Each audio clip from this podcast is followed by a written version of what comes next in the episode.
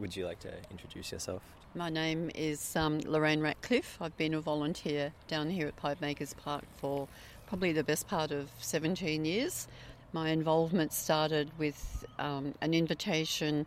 I'm actually also a member of Friends of Maribyrnong Valley. So originally, um, Peter Haffenden, who was a director of the Living Museum of the West, came to one of the Friends meetings and proposed a project involving Friends to reenact the Charles Grimes discovery of the Maribyrnong River in 1803. And uh, he was calling on assistance from the Friends group to sort of help um, put that into place.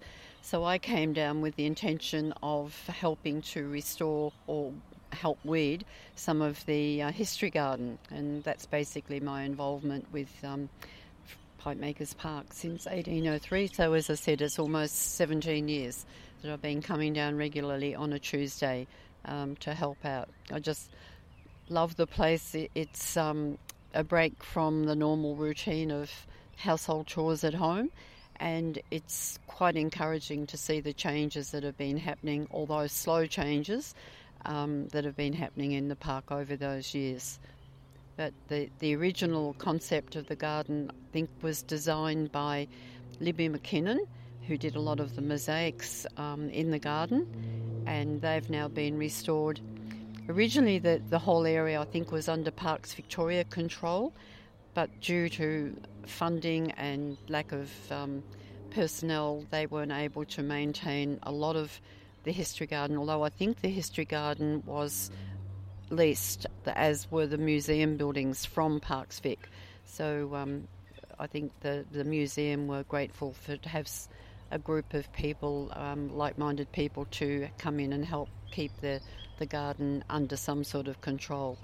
And in more recent times, it's been taken over by Maribyrnong Council, who have injected quite a bit of money into the history garden, so it's now looking even better than um, than it was when I first came down here. For you, is it the the people that you garden with, um, or the the garden itself is like your kind of um, favorite aspect of being a part of it?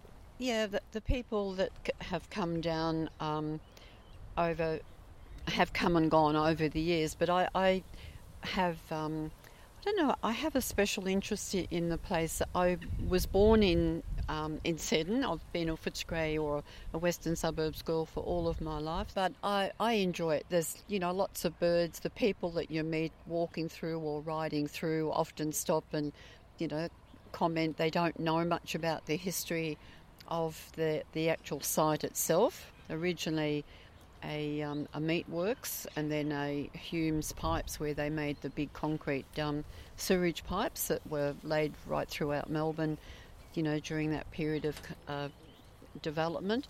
So I, I just, I, I, I, I, like it. Yeah. just simple as that. Um, yeah, it, it's just, I don't know, it has a magic about it that um, it kind of a secluded little spot. You know, like lots of little places you find, even though they're right in the heart of suburbia, they don't appear to be um, well, there is a certain amount of traffic that comes around, but you, you get so engrossed in doing what you're doing that you don't even hear the traffic yep. or the planes. So it, it's it's great from that um, perspective. Yeah, yep. awesome. Yep. Um, do you have a favourite section of the garden? Uh, not really. I just enjoy the whole the whole um, the whole the whole garden. There's some beautiful mosaics um, that have just recently been repaired um, in there. So each uh, the garden itself, the history garden, represents different stages of um, discovery, I suppose. You start off with the Wurundjeri garden, and then there's um, the, the early colonial garden, I think it is. I'm not sure of even the names. I just wander through all the time and just see a weed, pull it out. um, yeah, so I don't really no, I don't have a special part. I just like the whole the whole concept of, of, of the garden. So it's um, I find it restful. It's um, therapeutic, you know, from the point of view of manually doing something. Yep. Yeah, awesome. Um, do you think it's important that we have Indigenous plants in public gardens? Yes, definitely. Yes, yeah. Um, with so much of our grasslands sort of disappearing through, you know, re- new um, housing developments and things, it's very important to maintain some of the, the remnants that we have. And there are quite a few bits and pieces here. I'm not sure that they were growing originally, but they've been planted here um, over years to kind of represent what was here originally. So um, the whole western suburbs is basic, basically a, a, basalt plain, so it's clay, clay soil and very hard um, digging into, very wet in the winter and dries out in the in the summer. So you have developed big cracks through it. So it's it offers a challenge to, yeah. to keep things growing.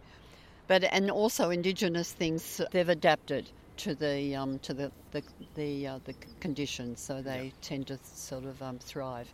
But th- these gardens themselves, I'm not sure how all of these trees were put here. It may have been um, Board of Works, Melbourne Board of Works, as it was known years ago. A lot of plants in the history garden were bought by the, the workers who worked in the pipe um, makers part in the making the pipes. So there's an olive tree, there's some fruit trees. So they were probably trying to um, bring a little bit of their own home landscape into um, you know this particular area. What do you hope people feel when they walk through the garden for the first time? I, I think they're surprised that um, there's a garden here. Um, I think when it first started, it was quite colourful, and then over some years it went into decline until the, um, you know, the work for the dole people came in and tried to sort of resurrect it to a, a degree. But it's surprising the number of people who ride through or even walk, who particularly come from the other side of the city, don't even know that it's here. Yeah. And yet it's been here for quite a number of years. So, I, I whether they don't bother to look in the, the Melways or do any re- reading or research, who knows? But they often are surprised to find such a, a restful sort of um, place. Is there anything you would want people walking through the gardens on this audio tour to think about or like keep in mind?